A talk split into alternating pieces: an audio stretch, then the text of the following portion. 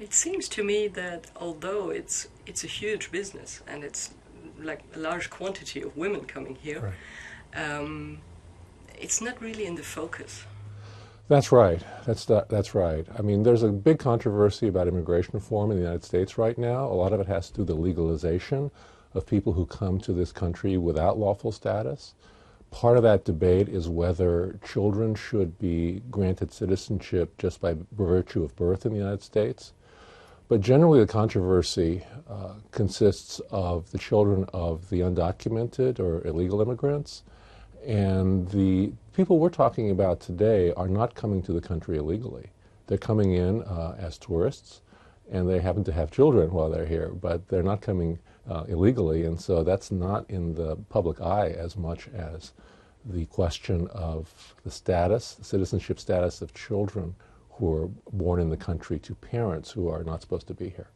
So, is this just a great niche for immigration? a great uh, as an as an avenue for people to come into this country. Um, you know, it's interesting to think about exactly what the consequence of this is. It means that, of course, these children presumably will grow up in some other country, uh, like China. So, of course, the full effect of this won't be known until they can come back to this country, uh, perhaps as students, perhaps as adults. So don't re- we don't really know um, what will happen. I think it's fair to assume that some of them will take advantage of the opportunity. That's right.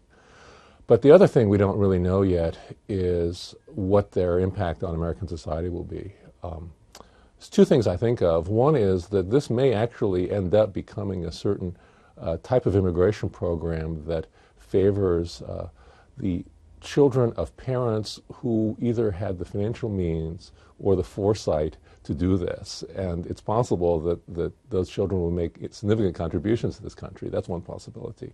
The other thing that's part of this uh, question as a practical matter is that when U.S. citizens become 21 years of age, they can sponsor their parents for immigration.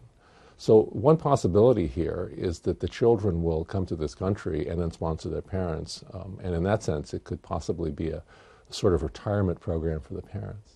But what's interesting about that is that um, in, in many societies, uh, prob- in, in Asia, and much more so perhaps than the United States, it's a, it's a, it's more of a tradition that the children will provide for the parents, and so it's possible that uh, if the children are sponsoring the parents and the parents are spending their their older years in this country, that I wouldn't necessarily look at that as a welfare drain. It's that's also hard to predict. What may strike some people from a policy perspective as odd is that this is the conferral of citizenship on children and in families who had no particular connection to this country other than the fact that they were here for a short time. In, in, a, in a, certain sense, uh, you might say that the children of parents who are here illegally for a long time actually have more of a stake in American society. But you know, one interesting thing about this, I think, is it really raises the question of why we grant citizenship. Um, one of the ways we grant citizenship, uh, in a traditional way, is that it represents the end of a process. Someone has connections with this country. They uh, for example, in this country, after five years, you can naturalize. And so naturalization and citizenship is the end, it's, it's a recognition of someone's connection with this country.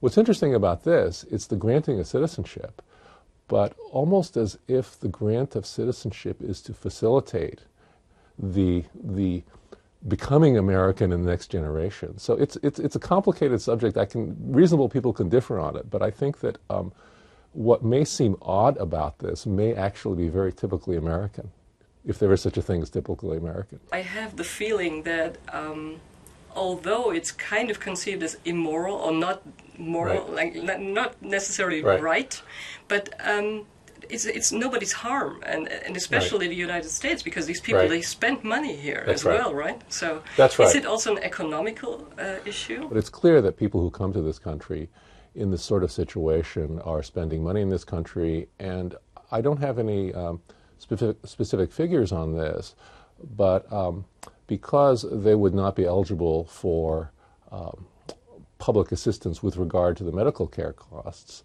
then they are contributing to the uh, financial revenues of the doctors and the hospitals who are, who are doing this.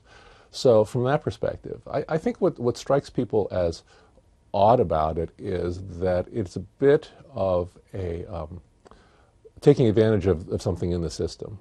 And um, I think that many people would defend the current rule of so called birthright citizenship because of the context of the undocumented immigrants and their children.